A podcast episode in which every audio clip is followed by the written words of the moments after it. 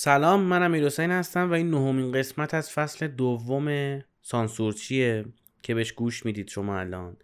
ولی هیچ دلیلی نداره که من شماره اپیزودا رو میگم یا مثلا شماره فصل رو میگم به خاطر اینکه این پادکست اصلا پادکست سریالی نیستش مگر تو بعضی از مواقع خاص مثلا سر آدمای سمی چون ارادت خاصی خدمتشون دارم سه قسمت ما ضبط کردیم. معرفی گفتیم و راهکار برای مقابله گفتیم و یه سری از این صحبت ها و شد یه پادکست یه موضوع سریالی مثلا سه قسمت. ولی به طور کلی هر اپیزود موضوعش فرق می‌کنه و خیلی از اپیزودها مخاطباشون هم فرق می‌کنه. خیلی خوشحالم که کامیونیتی که هستیم توی اینستاگرام خیلی رشد کرد توی توییتر یه خورده رشد کردیم توی شنوتو ترکوندیم. شنوتو فوق العاده است. اگه پادکست گوش می‌دید حتما شنوتو رو جز گزینه هاتون برای گوش کردن به عنوان یک پلتفرم و همین که پادکست که معرفی می‌کنه رو نه چون ما رو معرفی کرده نه. پادکست که معرفی می‌کنه رو دنبال بکنید چون سلیقه‌شون رو قبول دارم. و توی ناملیک هم خورده بزرگ شدیم. البته خب ناملیک معمولا چهار روز تو هفته سروراش دانه. یه دو سه روز کار می‌کنه. هنوزم این اپیزود آخریه رو ما همه جا گذاشتیم جز ناملیک نمیشه آپلود کرد. و خیلی عجیبه که اصلا پشتیبانی هم نداره. حالا کاری نداریم. خلاصه بزرگ شدیم همه جا. یه روزی شنوندگان اپیزودها ده نفر بودن که از دوستانم بودن یا از همکاران بودن ولی امروز بالای 200 نفرن که خیلیشون من نمی‌شناسم منم اونا رو نمی‌شناسم. ولی خیلی خوشحالم که این افتخار رو دارم که وقتی صحبتی می‌کنم یک تاثیر خیلی خیلی کوچیک روی جمعیت خیلی خیلی کوچیک بذاره. تاثیر مثبت طبیعتا دیگه. و این خوشحالیایی بود که خواستم اولش بگم. بریم سراغ این اپیزود. این قسمت خیلی قسمت خاصیه. خیلی قسمت خاصیه. منطقا همون جوری که من بهتون گفتم من دیجیتال مارکترم. من می‌دونم چی جوری باید اینتروی اولیه رو ببرم. ولی دو دقیقه و چهل ثانیه واسادم تقریبا. حالا اگه حذویات رو بزنیم هوا رو بزنیم مثلا دو دقیقه. واسادم و بعد می‌خوام بگم که این اپیزود راجع به چیه. به خاطر اینکه گفتم بهتون دیگه محتوا در سانسور چی؟ با محتوا تو سایر فعالیت های من برام فرق می‌کنه. اینجا جای کسایی که تا آخرش گوش میدن. اینجا قرار نیست زود به نتیجه برسیم. نه من نه شما. پس الان بهتون میگم. این قسمت می‌خوام یک داستانی رو روایت بکنم که توی لینکدین خیلی سر صدا کرد. این صحبت هایی که توی این قسمت می‌کنم احتمالا فوروارد میشه برای خیلی ها به خاطر اینکه داستان جالبیه. و من می‌خوام یک داستان رو به روش خودم روایت بکنم. توش دخل و تصرف نمی کنم ولی من روش روایتم فرق می‌کنه. اما روش من چیه؟ روش من اینه که فکر کنید. الان رفتیم با هم کافی شاپ نشستیم و شما سفارشتون دادید حالا یا شیک انتخاب کردید یا مثلا مویتو انتخاب کردید یا حالا هرچی یا اسپرسو. منم معمولا آیس امریکانو سفارش میدم اگر شیک خوب نداشته باشه اون کافه و موهیتوی قرمز هم نداشته باشه احتمالا. و نشستیم داریم با هم گپ می‌زنیم و من می‌خوام یه داستان برای شما تعریف کنم. من تو چنین فضایی داستانم رو روایت می‌کنم. اعتقادی به این استانداردهای تعریف شده برای پادکستم ندارم. قضیه از کجا شروع شد؟ قضیه از اونجایی شروع شد که یک شخصیتی که اسمشو میارم. چون نمی‌خوام راجبش صحبت بکنم. امیر حسین اسماعیلی. خودم رو نمیگم. یک شخصیتی هستن ایشون. هم اسم من هم فامیلی من که سی او وب سیما هستن. یک آژانس خلاقیت اسم خودشون رو گذاشتن. و من چیزهایی رو میگم که ایشون خودش گفته. من نمی‌خوام شخصیت ایشون رو قضاوت بکنم. اگر بخوام یه روز این کار انجام بدم یه نقد صد صفحه‌ای می‌تونم بنویسم. ولی فعلا قصدشو ندارم و دلیلی هم نداره که آدم راجع به همه چی نظر بده که. و یکی از مصاحبهایی که من داشتم با یک شرکتی که اسمشو بگم همتون می‌شناسید و نمیگم اون نفری که داشت مصاحبه کرد آخرش برگشت گفتش که شما هم اسم و فامیلی فلانی هستی. گفتم که آره ایشون خیلی استوری تلینگ بازه. استوری تلینگ یعنی چی؟ بعدا راجعش صحبت می‌کنم. بعد گفتش که آره واقعا هم کارشو درست بلده. این رو هم من گفتم به خاطر اینکه نظری کسی دیگه ای بود. It's falling in love for the night and forget in the morning. Play me a song that you like. You can bet I'll know every line.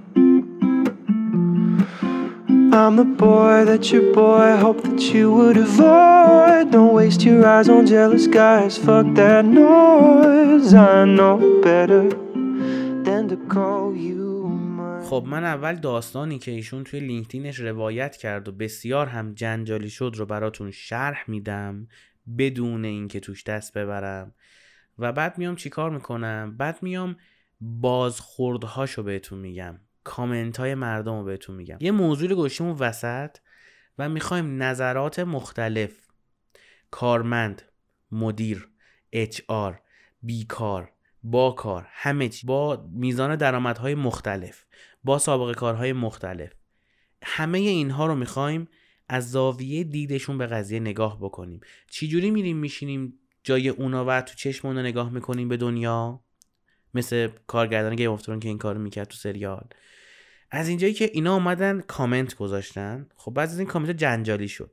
بعد یکی اومد رو کامنت اونا کامنت داد و اونا جواب دادن. و این روایت قشنگ می‌تونی شما احساس بکنی که چقدر متنوع میشه به یه قضیه نگاه کرد و اینکه کدوم دید درسته رو من نمی‌تونم تشخیص بدم چون به نظرم درست و غلطی وجود نداره. و آخرش آخرش یک داستان خیلی کوتاه تجربه خودم در مورد این قضیه بهتون میگم و جمعش می‌کنیم این قسمت صندلی رو با بیمیلی کشید عقب. سلام کرد و نشست. گفتم خب حسین آقا تعریف کنم چی شده چه خبر؟ اخماش توی هم بود و سعی می‌کرد توی چشام نگاه نکنه. گفت خبری نیست واقعیت اینه که اومدم بگم من نمیام. گفتم چرا؟ گفت ولی یکم زندگی مشکل داره همش سر کارم وقتی برای خانوادم ندارم که بذارم. خونه هم باید تمدید کنم. مدیر شعبه هم در جریان مشکلات من هستش. گفتم خب اینه که گفتی با بیکار شدن که حل نمیشه که. گفت اینجا چند سال ما زحمت کشیدیم ما گذشته فروش خیلی بالایی داشتیم. ولی گفتم می‌دونم اینا رو. خیلی زحمت می‌کشی ماه گذشتم خیلی زیاد فروختی و خیلی سخته که یک شغلی با این درآمد دوباره پیدا کنی. گفت می‌دونم ولی خب پورسانتامو ندادن هنوز. گفتم مگه قرار هر ما تصفیه کنن؟ گفت چرا؟ ولی من علاوه بر پورسانتام اون مجسمه 180 میلیونیر هم فروختم. پورسانت اون شد 18 تومن. گفتم شاید اونو زودتر بدم مشکلاتم حل بشه. گفتم گفتی و ندادن؟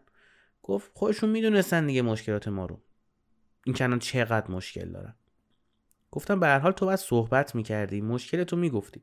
حالا مشکل با چقدر حل میشه؟ گفت حالا صابخونم 25 تومن گذاشته رو پول پیش و باید هفته پیش می‌دادم. گفتم امروز حل میشه. با مدیر شعبه که صحبت کردم گفت حسین هیچ وقت مستقیمه به من نگفته که پورسانتاشو زودتر می‌خواد. حتی یک بار بابت اون مجسمه بهش گفتم که می‌خوای پورسانتو بدم؟ گفت نه عجله ای نیست. واقعیت اینه که همه ما خیلی از حرفامون رو توی تعارفات مسخره گم می‌کنیم. حسین توقع داشته مدیر شعبه خودش بفهمه و پورسانتش رو زودتر بده. مدیر شعبه هم فکر می‌کرده حسین عجله ای نداره. چقدر سوء تفاهم. همه چیز به هم ریخته. به مدیر شعبه گفتم بعد از رفتن من با حسین صحبت کن و بابت پورسانت مجسمه به جای 18 تومن 25 تومن براش بریز و به اون چکش رو بهش بده و از لبخند حسین با چک برای من عکس بفرست. مدیر شعبه گفت چرا 25 تومن؟ گفتم با 18 تومن. تو یه حسین تو فروشگاه داری که از صبح تا شب درگیر جور کردن 7 تومن پوله. با 25 تومن یه حسین سرفراز پیش خانواده شاد و پر انرژی داری که عالی میفروشه. کدومو می‌خوای؟ تصمیم با خودته. گفت امروز که تعطیل بانک. چکش رو فردا می نویسم گفتم نه. چون من گفتم امروز حل میشه تاریخ رو واسه همین امروز بزن. فردا صبح خودش میره بانک.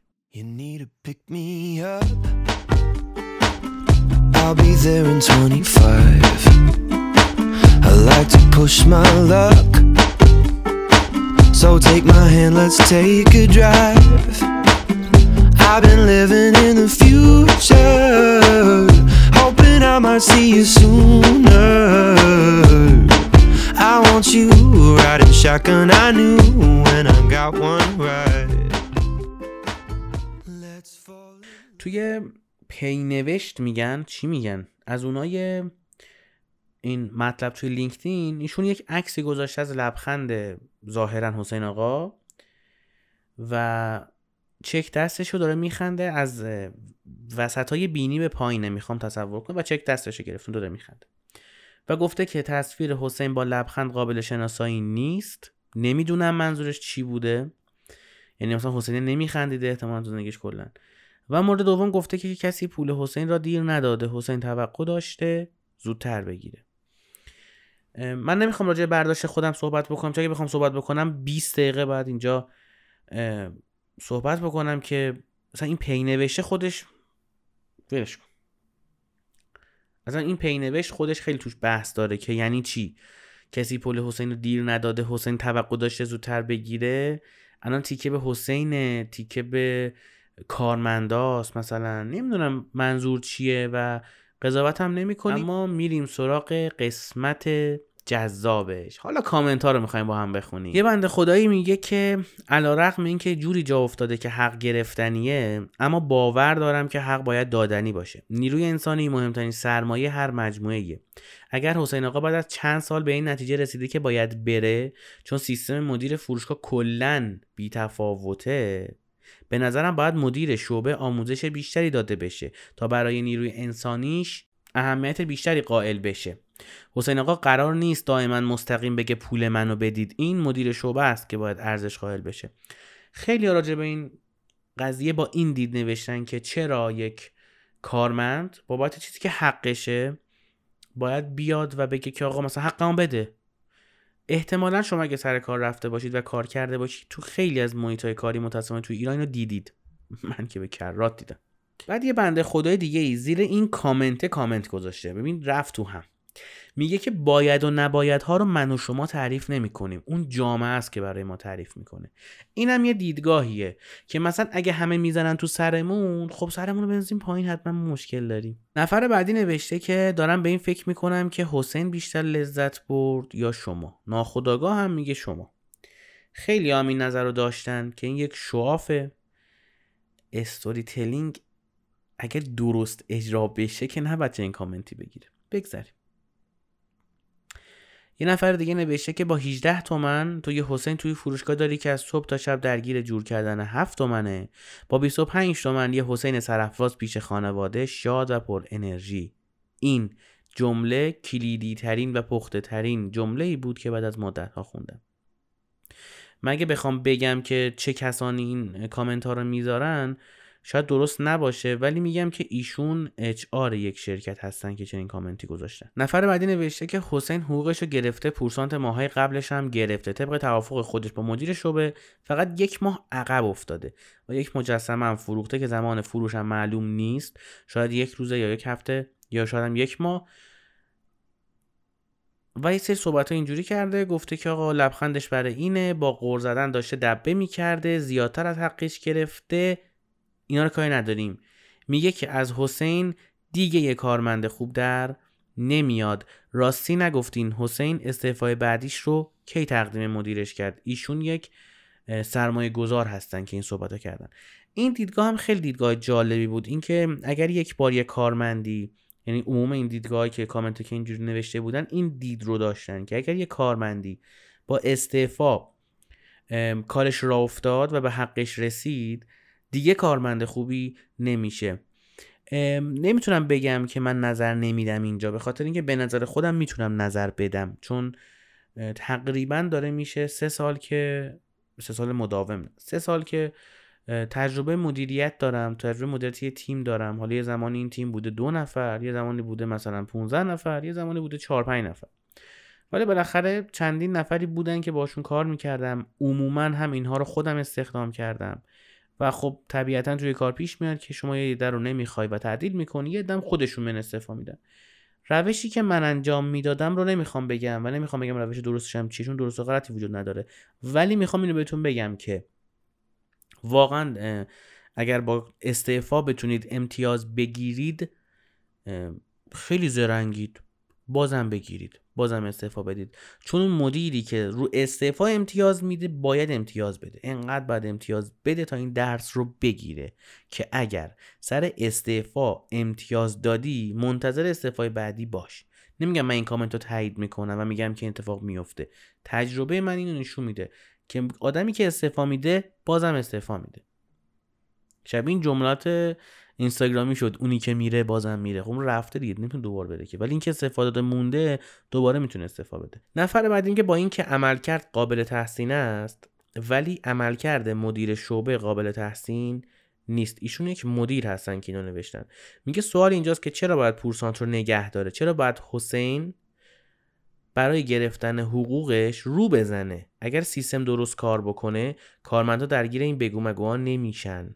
وقتی می‌بینید چیزی به طور خودکار انجام میشه به فکر عوض کردنش نباشید. منظورش اینه که آقا حق حقوقش رو هر ماه سر موقع می‌دادی. خب این ما هم سر موقع می‌دادی. ببین این دیدگاه هم هستش. تا الان چند تا دیدگاه دیدیم؟ یه دیدگاه که میگه حسین مقصره. کلا حسین مقصره. یه دیدگاه اینه که مدیر کلا مقصره. یه دیدگاه اینه که حق گرفتنی نیستش. چرا بجنگیم شمشیره رو اینوری بزنیم؟ یه دیدگاه اینه که کارمند داره سوء استفاده می‌کنه با استفاده دادن. یه دیدگاه اینه که میگه وقتی طرف خودش نمیاد بگه اون از کجا بدونه که باید یه پولی بده. دیدگاه ها مختلفه. یک مدیر مالی دیگه میگه که بعضی نیروهای فروش در مطالبه کمیسیون فروش خودشون کوتاهی می‌کنن و این برمیگرده به توانایی بالا در ایجاد روابط اجتماعی و اعتماد سازی روی یکدیگه. این کامنت هم من زیاد دیدم و خیلی توی جامعه هم چنین چیزی رو می‌بینیم. اصولا به اینها میگن مهارت های نرم. من بسیار انسان های قدرتمند در حوزه کاری خودشون حوزه کاری مختلف دیدم که بسیار قویان بسیار مسلطن سنیور به تمام معنا هستن. ولی به خاطر نداشتن مهارت شبکه سازی مهارت برقراری ارتباط مهارت مذاکره مهارت های نرم خیلی کمتر پول در میارن خیلی کمتر موفقن خیلی کمتر دیده میشن. و این کامنت هم خیلی زیاد بود. این دید هم خیلی زیاد بود. این قضاوت هم خیلی زیاد بود که آقا آدمی که خودش نمی‌تونه ارتباط برقرار بکنه طبیعتا با مدیرش هم نمی‌تونه ارتباط برقرار بکنه و ممکنه که به خاطر این عدم برقراری ارتباط مناسب حق و حقوقش اینجوری هم بشه. حالا پایمال بشه دیر و زود بشه و اینجور حرفا. این که آیا این یک توجیه منطقیه و آیا سیستم می‌تونه بپذیره که افرادی که مهارت نرم ندارند باید اینجوری تنبیه بشن این رو من نمی‌دونم جوابشو شما بگید تو کامنت ها اگه جواب خاصی دارید Play me a song that you like, you can bet I'll know every line. I'm the boy that your boy hoped that you would avoid. Don't waste your eyes on jealous guys, fuck that noise. I know better. خیلی از کامنت ها هم اینجوریه که کارفرمای ایرانی اصولا بد حسابه خیلی بد پول میده همیشه دیر میده با منت میده. این رو هم هر کس می‌تونه تجربه خودش رو بگه و طبیعتا کامنت درست نداریم در این زمینه به خاطر اینکه هر کس هر چی بگه طبق تجربیاتی که اون کسب کرد توی شرکت که اون کار می‌کرده. یعنی من نمی‌تونم بگم که آره من اینجورین. شاید جایی که من کار کردم اینجورین. یه خود این استفاده از کلمات رو باید دقت بکنیم توش دیگه. چه تو کامنت گذاشتن چه تو رأی دادن. سمرش نشه این چیزی که الان هستش. خیلی هم نوشتن که کارفرمای منم دقیقا همین جوریه. تا نگم حقوقم رو نمیده همیشه باید با التماس باشه. احساس می‌کنه که یه قدرتی داره که داره من لطف می‌کنه و از اینجور حرفا. این رو هم من زیاد تجربه کردم. یعنی خیلی ها این دید رو دارند خیلی از کارفرماها احساس می‌کنن که چون دارن دوزار پول بهت میدن می‌تونن هر برخوردی رو بات بکنن هر توقعی رو ازت داشته باشن. نمیگم همه جا اینجوریه نمیگم هیچ جا اینجوری نیست.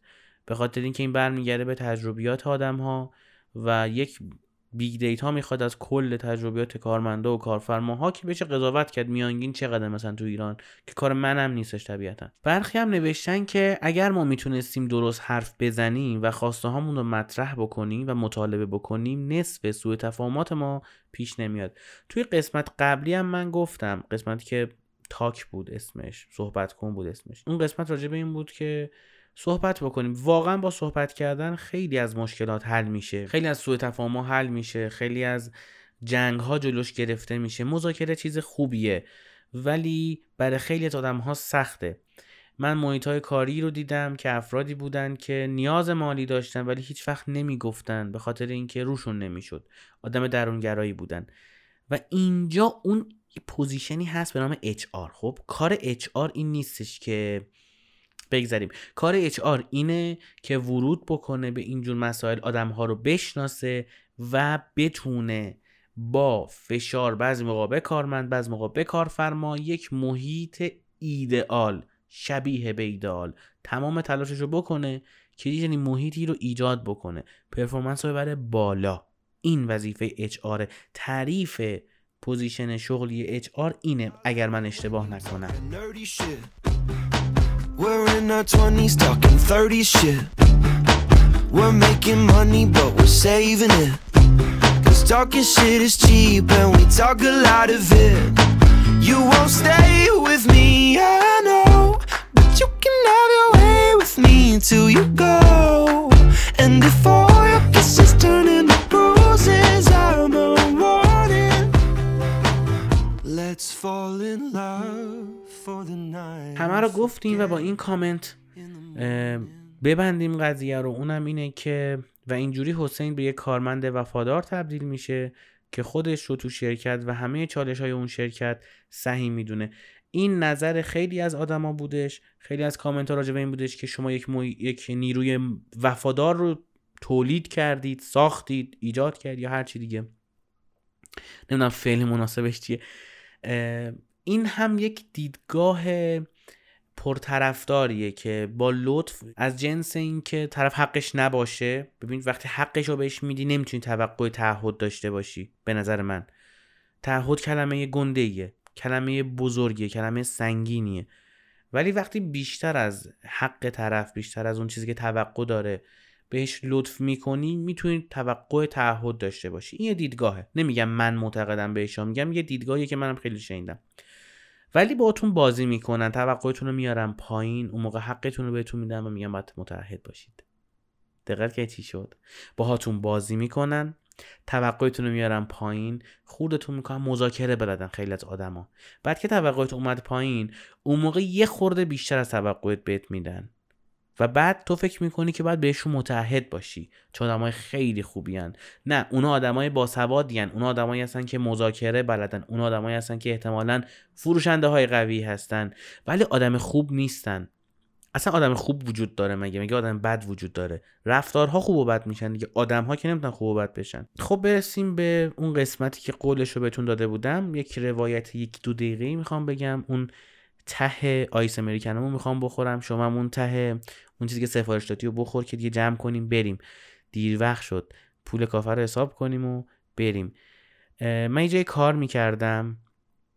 یک مدیری داشتم که چیزی که خودش می‌گفت این بود که خیلی تلاش می‌کنه که به من مدیریت یاد بده. چیزی که من میگم اینه که خیلی اذیتم کرد ولی بهم خیلی چیزا یاد داد و خیلی چیزها ازش یاد گرفتم.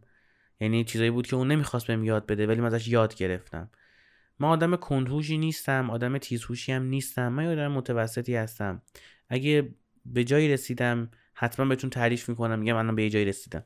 الان به جایی نرسیدم. خبری هم نیستش و این صحبتی که می‌کنم از روی اینه که اون آدم به من خیلی لطف کرد. من کارمندش بودم پنج سال.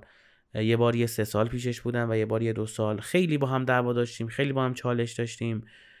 ولی می‌دونم که خیلی دوستم داشت توی کار و بعد از اون و من هم همینطور سوی تفاهم تا دلتون بخواد وجود داشت جنگ اعصاب و فوش و فوشکاری همه چی بود. یک رابطه کامل به نظر من هم خوب داره هم بد داره هم توهین داره هم تشویق داره هم ناراحتی داره هم خوشحالی. ایدئالیسم فکر نکنیم که نه من فلان نه. ریل باشیم تو زندگی. ببین اولش گفتم می‌خوام روایت کنم. روایت این شکلیه. هیچ چیزی کامل نیستش خب؟ یه روزی بود که ما نشسته بودیم و داشتیم حالا یه کاری انجام میدیم توی شرکت و یه چایی میخوردیم. که هم هم گفتم که آره مثلا من فلان کار می‌خوام خونه انجام بدم لپتاپ رو روشن می‌کنم یه روز طول میشه بیاد بالا. واقعا هم همینجوری بود و هنوزم لپتاپ رو دارم فقط به خاطر اینکه این لپتاپ رو با پیاده رفتن از سر کار تا خونه اونجوری پول جمع کردم که تونستم بخرمش و هیچ وقت نمیفروشمش. کاربردی منم برام نداره واقعا چون اصلا کار نمی‌کنه تقریبا. فقط میشه فیلم دید. ولی نگهش میدارم چون خیلی دوستش دارم. یادآور اینه که من برای اینکه به این برسم به یه چیز حداقلی برسم چقدر سختی کشیدم. بگذریم. داشتم می‌گفتم که آره لپتاپ فلان و بیساره و گفتش که پاداش ته سالت فلان مدل لپتاپ وردار و اگه فلان مدل هم می‌خوای برداری بردار مثلا با تفاوتش رو بده. تو سالی که ایشون سود نکرده بود بیزینسش سود نکرده بود شرکتش سود نکرده بود به من پاداش داد. پاداشی که می‌دونم که از نظر ریاضی و جمع و تفریق توی business ی که سود نداده وجود نداره. اینکه مثلا چه شرایط کاری من انجام می‌دادم و چقدر متعهد بودم و چه کارایی می‌کردم و تخصصم چند میارزید و وقتم اینا رو کاری نداریم ما. خب شرایطی یک شرایط کلی رو نگاه می‌کنیم. business ی که سود نکرده پاداش نمیده عموما به مدیرانش یا به هر کس دیگه ولی خب ایشون این لطفو در حق من کرد. یعنی می‌خوام بگم یه سری آدما هستن توی کار که شما ازشون نمی‌خواید ولی وقتی می‌فهمن که شما مشکل دارید بهتون کمک می‌کنن. ممکنه با هدف ساختن آدم متحد از شما باشه ممکنه با هر چیز دیگه ای باشه. با نیت ها کار نداریم. جنس کار رو میگم. ولی تو محیطی هم کار کردم که من نماز می‌خواستم بخونم اون موقع که نماز خون بودیم. و بعد ایشون میگفتش که اوکی مثلا می‌تونی به نماز تو بخونی. و وقتی مثلا دو دقیقه میگذشت می‌رفتم وضو بگیرم زنگ میدم گفت فلانجا کالا داریم. و می‌رفتم میدم کالایی نداریم. و می‌گفت اشتباه شده. یعنی یه اذیت های این تیپی هم دیدم. حقوق دیر دادنم دیدم. حقوق زود دادنم دیدم. دعوا با کارفرمارم دیدم. دوستی با کارفرمارم دیدم. فوتبال سالن برو و خونه فلانی برو رو هم دیدم. و دوست نشدن و متنفر بودن از کارفرمارم دیدم. نمی‌خوام بگم تجربه من خیلی زیاده و من الان می‌تونم توی جایگاهی بشینم که اظهار نظر بکنم و بگم که کدوم business کدوم کسب و کار کدوم نحوه مدیریت خوبه کدومش بده. نه. هیچ وقت من به اون درجه نمی‌رسم. نه من نه هیچ کس دیگه. ولی می‌تونم کامنت بدارم.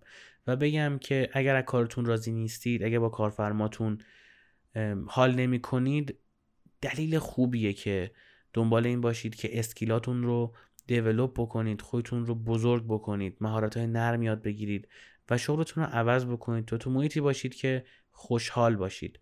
نمیگم عاشق کارفرماتون باشین قرار نیست باش ازدواج بکنید قراره با هم دیگه کار بکنید. ولی اگر یه نفر خیلی متنفر هستید من این حس رو نداشتم. نمی‌تونم درک کنم که صبح که شما میری سر کار از اون آدمی که داره باید کار می‌کنه متنفر باشی. این ناراحت بودن و دلخور بودن با تنفر رو ازش فرق می‌کنه. ولی خودتون اذیت نکنید. یه بار قرار زندگی بکنید. خودتون رو سانسور نکنید. زندگیتون رو سانسور نکنید. روایت هاتون هم سانسور نکنید. تا قسمت بعدی.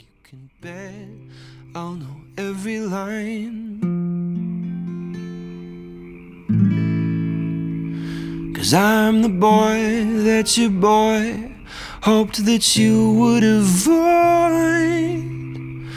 Don't waste your eyes on jealous guys. Fuck that noise. I know better. I know better. I know better than to ever call you mine.